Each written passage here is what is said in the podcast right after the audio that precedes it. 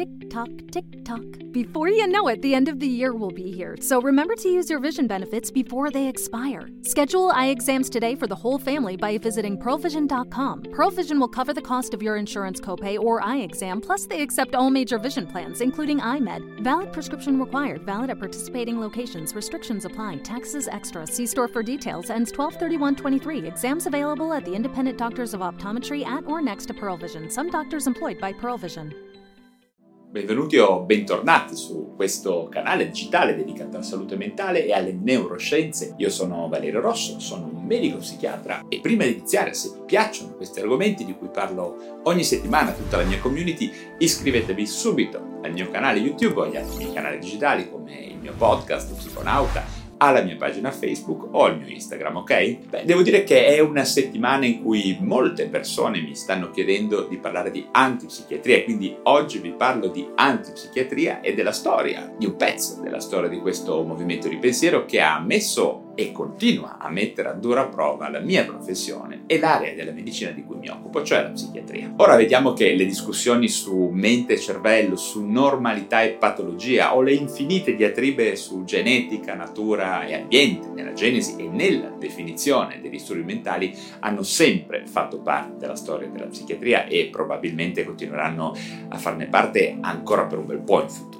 In ogni caso, buona parte di queste discussioni sicuramente sono state alla base del più forte e celebre attacco dall'esterno alla psichiatria negli anni 60 e 70 in quel grosso fiume di idee, posizioni politiche e di critiche che prese appunto il nome di movimento antipsichiatrico. Nei primi anni 60 purtroppo ci furono diversi scandali sugli ospedali psichiatrici e inoltre la pubblicazione di Asylums di Erving Goffman sul concetto di istituzione totale, un concetto molto interessante, molto critico. Tutte queste cose, dicevo, avevano preparato il terreno per un'offensiva devastante nei confronti della psichiatria e degli psichiatri non una critica su una qualche pratica o sui fallimenti del sistema, ma un vero e proprio assalto alla legittimità stessa della psichiatria e al suo diritto di esistere come parte della medicina, ok? Il messaggio era chiaro. La psichiatria non aveva bisogno di migliorare, sarebbe stato inutile. In realtà sembrava proprio necessario che fosse buttata via e stop. Nel migliore dei casi era definita una disciplina confusa e che confondeva le persone, nel peggiore poteva diventare addirittura un perfido strumento di oppressione e di controllo sociale, sebbene mascherato da benevola pratica medica in qualche modo. Tre carismatici autori, tre furono i personaggi che diventarono i protagonisti simbolo di questo movimento. Due erano essi stessi degli psichiatri ed esercitavano ovviamente la professione e i loro libri divennero la Bibbia di ogni studente universitario tra la fine degli anni 60 e l'inizio dei 70, quando il malcontento si era ormai diffuso in tutte le università. E influirono senza dubbio appunto grandemente sulla rivolta studentesca di Parigi nel 1968 e sulle conseguenze che ebbe poi a livello internazionale, un grandissimo scossone culturale l'antipsichiatria era all'interno di questo nido culturale. I nomi di cui vi parlo, di questi tre personaggi, erano Thomas Satz, Michel Foucault e Ronald David Lang, detto R.D. Lang. Thomas Satz, per iniziare dal primo nome che vi ho fatto, immigrato negli Stati Uniti dall'Ungheria, divenne famoso pubblicando il libro Il mito della malattia mentale nel 1961.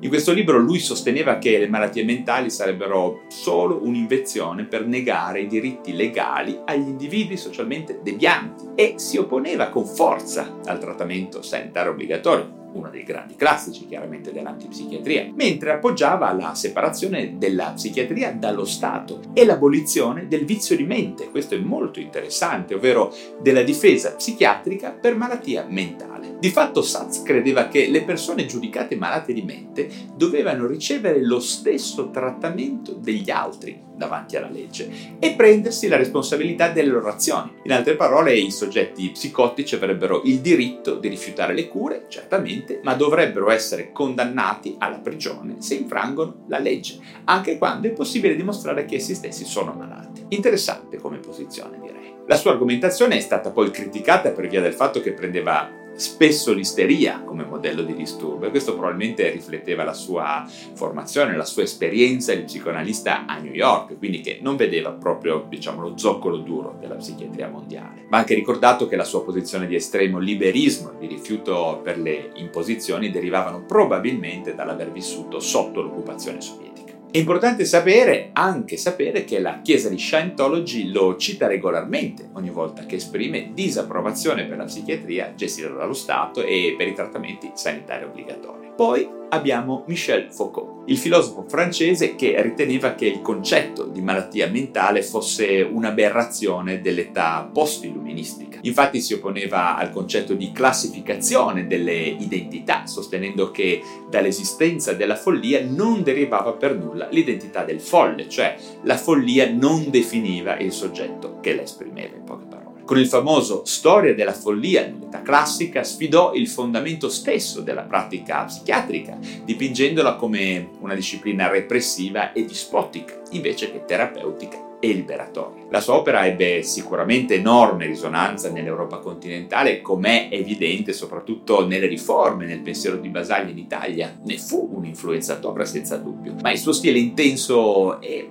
complesso, direi, fa sì che a mio parere sia stato più spesso citato che non letto davvero poi dalla grande massa della popolazione. Opinione personale questa ovviamente. Vediamo infine che tra gli antipsichiatri probabilmente il più facile da avvicinare, forse anche il più influente, fu appunto quello che vi ho citato prima, R.D. Laing, un carismatico psicanalista di Glasgow, un pochino rockstar, eh, un influencer lo definiremo oggi, dalla mente davvero brillante, dallo stile lineare. Sconvolse il mondo della psichiatria con una serie di testi divenuti poi dei veri best seller. Laing era un uomo indubbiamente stravagante e impulsivo, pieno di fascino ma anche di contraddizione e cambiò punto di vista più volte durante la sua carriera. Il suo primo e più importante libro fu L'Io diviso del 1960. In questa sua opera Laing definiva la propria posizione come fenomenologia esistenziale.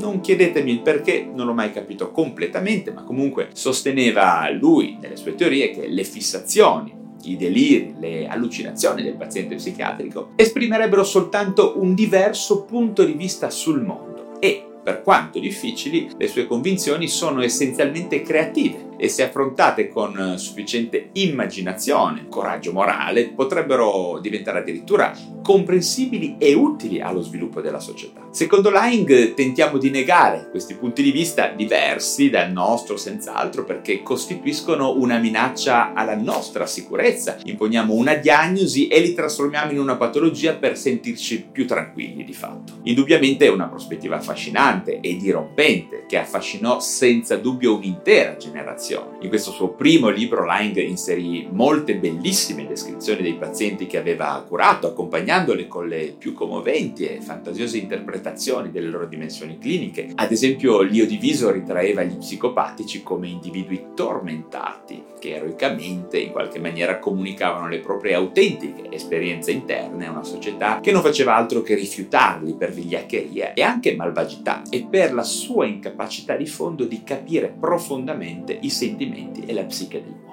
Pur non negando la sofferenza dei suoi pazienti, Laing mantenne sempre una visione essenzialmente romantica della follia e bisogna anche dire che questo, per assurdo, fece aumentare gli aspiranti psichiatri invece di distruggere la disciplina stessa, come ci potrebbe immaginare. Come Satz, anche Laing non si definì mai un antipsichiatra, peraltro termine questo in realtà coniato da un altro collega che era David Cooper nel 1967, ma continuò anzi a esercitare la professione, sebbene adottando sempre metodi non convenzionali e molto controversi. Laing, che personalmente è il personaggio che mi ha più interessato, attraverso poi anche una seconda fase, nella quale sosteneva che le famiglie potevano contribuire all'insorgere della schizofrenia, negando di fatto l'identità emergente del bambino. Nel corso del suo sviluppo. Insieme ad Aaron, Esterson pubblicò Normalità e follia nella famiglia, descrivendo la schizofrenia come una reazione al comportamento di genitori repressivi e freddi. E il film tratto dal libro Family Life del 1971, se non sbaglio, ebbe risonanza a livello internazionale e fu molto apprezzato. La terza e ultima fase di Lang fu invece ispirata dai suoi numerosi esperimenti con l'LSD, peraltro molto comuni all'epoca, anche in Italia sono accaduti e hanno contribuito a rinforzare la letteratura che sosteneva l'utilità di questo genere di esperimenti. La politica dell'esperienza è l'uccello del paradiso, un libro che pubblicò nel 1967 descriveva la scoperta psichedelica in cui gli orizzonti della percezione si ampliavano e la coscienza poteva espandersi, un tema abbastanza forte e diffuso in quell'era, che ebbe forte risonanza anche poi in ambito musicale e teatrale. In realtà vediamo che sulla carta, diciamo sulla base del curriculum, Lang poteva essere perfetto per assumere un ruolo così influente e carismatico in quella cultura così particolare particolare della fine degli anni 60. Aveva infatti iniziato la sua carriera addirittura come psichiatra nell'esercito, ma la sua vita personale fu molto turbolenta, con una serie di matrimoni, molti figli. Come professore era in grado di ispirare gli studenti, ma poteva anche presentarsi a lezioni abbastanza ubriaco da risultare incomprensibile la sua capacità di galvanizzare il sentimento antipsichiatrico, anti-istituzionale di fatto, dimostrò tutta la sua forza nel 1972, quando, dopo una sua lezione all'Università di Tokyo, pensate un po', gli studenti addirittura incendiarono il Dipartimento di Psichiatria, tanto per farvi capire quanto fosse forte, influente e affascinante il suo pensiero. Rimase sicuramente un radicale fino alla sua morte a 62 anni, quando sorprese tutti quelli che lo conoscevano accasciandosi a terra mentre giocava una normalissima e anche molto convenzionale partita di tennis sulla riviera francese. Ma dopo quest'era così affascinante e turbolenta, cosa successe nel XX secolo e dopo all'antipsichiatria? Le contraddizioni inerenti alla psichiatria che generarono movimento antipsichiatrico negli anni 60 e 70 non sono passate. Queste contraddizioni sono esistite, sono rimaste per molti anni, ancora adesso in parte ci sono, quindi vanno affrontate. E il ruolo dell'antipsichiatria, il suo ruolo sano è quello di segnalare queste contraddizioni. Mente, cervello, libertà e coercizione il diritto e forse il dovere di essere diversi. Natura, genetica, politica ambiente come cause di malattia mentale rimangono questioni aperte. Molti ex pazienti, ma assolutamente non tutti, questo lasciatemelo dire, si sono trasformati alcuni di loro in militanti dell'antipsichiatria e spesso si definiscono sopravvissuti più che pazienti indubbiamente generando e facendo molto clamore rispetto alla grandissima schiera di persone che sono state aiutate e che addirittura ringraziano chiaramente per fortuna la psichiatria e gli psichiatri. Comunque in Germania e nei Paesi Bassi lo Stato ha finanziato addirittura nelle decade passate ostelli e sistemazioni temporanee per gli individui che, per così dire, scappavano dai servizi di salute mentale di routine. Ma bisogna dire che il gruppo di antipsichiatria di più alto profilo e più attivo di tutti è rappresentato attualmente dalla Chiesa di Scientology, sebbene si opponga soprattutto ai trattamenti classici della psichiatria, quelli che più hanno colpito l'immaginario delle persone, come l'elettroshock ad esempio. Dicevo, Scientology mantiene comunque una posizione critica su tutta la linea, basata su sulla convinzione che dovremmo evitare a priori gli interventi chimici, artificiali o tecnologici sulla sofferenza umana e cercare invece il sollievo attraverso percorsi personali alternativi, quelli che di fatto lei propone peraltro ai suoi consociati. Io trovo che questo genere di antipsichiatria non sia di grosso aiuto eh, appunto per la medicina. Indubbiamente rimane un'antipsichiatria piuttosto critica ma anche sana e lucida rispetto a quale sia il suo obiettivo, cioè migliorare la materia psichiatrica e non immaginare di distruggerli. In ogni caso bisogna dire che nel complesso l'opposizione organizzata oggi nei confronti della psichiatria si è sicuramente molto affievolita e forse questo è dovuto alla speranza che nutriamo per il rapido sviluppo delle spiegazioni neurobiologiche dei disturbi mentali e all'ottimismo verso i progressi della genetica e della genomica che potrebbero in un futuro presto relegare l'intera faccenda all'ambito puramente accademico per così dire. Nonostante questo, l'antipsichiatria riverbera ancora tra le persone e di tanto in tanto fa capolino tra giornali sui media e nel web, come penso tutti sappiate. Molto bene, credo che anche per oggi sia abbastanza, ma a questo punto lascio un po' la palla a voi e spero che vi facciate sentire, come sempre, con domande, precisazioni o opinioni giù in descrizione. Prima di salutarvi, se vi sono stato utile, vi invito a darmi un like e iscrivervi subito a questo mio canale YouTube o al mio podcast Lo Psiconauta, seconda del canale digitale da dove mi state ascoltando. Ricordatevi anche della mia pagina Facebook, del mio Instagram, ma soprattutto del mio blog valerorosso.com, dove troverete tantissimi articoli di approfondimento sulla moderna psichiatria, tutte informazioni che difficilmente troverete da altre parti sul web, ok? Per concludere, come sempre, vi ringrazio della vostra attenzione e ci vediamo al prossimo video. Taking charge of your future starts with taking the first steps. And saving up to $30 a month on Cox Internet with the Affordable Connectivity Program makes those steps easy to take. Whether they bring you to click upload on your first short film Or join now for an online book club. Applying is easy. See if you qualify at cox.com slash ACP. Non-transferable one per household application and eligibility decisions are made by the FCC.